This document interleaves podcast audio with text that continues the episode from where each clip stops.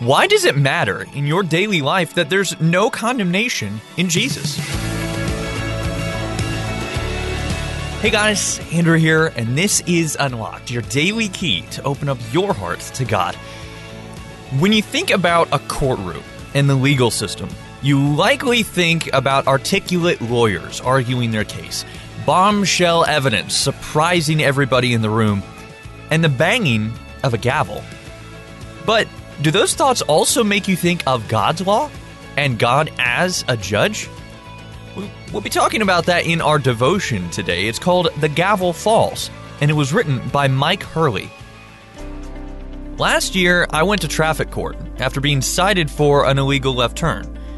When the judge asked for my plea, I said guilty with circumstances.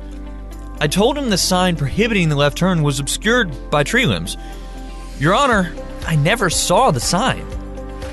Despite my articulate defense, he dropped the gavel, found me guilty, and fined me 120 bucks, a hefty price for my ignorance. An offense demands a consequence. But Paul announces in Romans 8, verse 1 Therefore, there is now no condemnation for those in Christ Jesus. That's good news. But note the qualifier Paul doesn't say there's no condemnation for anyone. This isn't universal salvation. There is no condemnation for those in Christ Jesus. There's two takeaways here. First, there is condemnation for those not in Christ Jesus. Secondly, Christ has paid the price for my offense. Remember, an offense demands a consequence.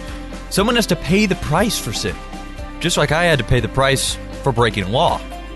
Romans 8, verse 1 announces that for those in Christ Jesus, the judge, God has dropped the gavel. The case is closed.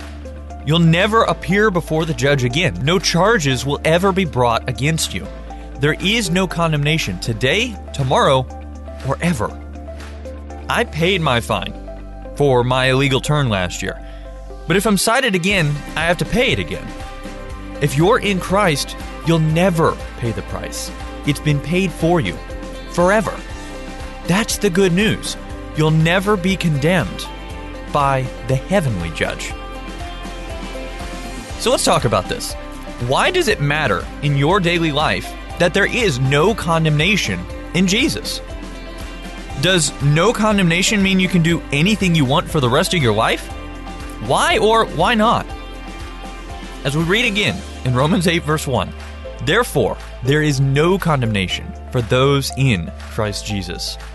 Now, I'd encourage you to read Romans chapter 7, verse 24 through chapter 8, verse 1 to help keep God's Word alive in your life. Unlocked is a service of Keys for Kids Ministries. Did you know that we have a print version of Unlocked? You can subscribe to it for free. Check out our website, unlocked.org, for more details. Until next time, I'm Andrew, encouraging you to live life unlocked, opening the door to God in your life.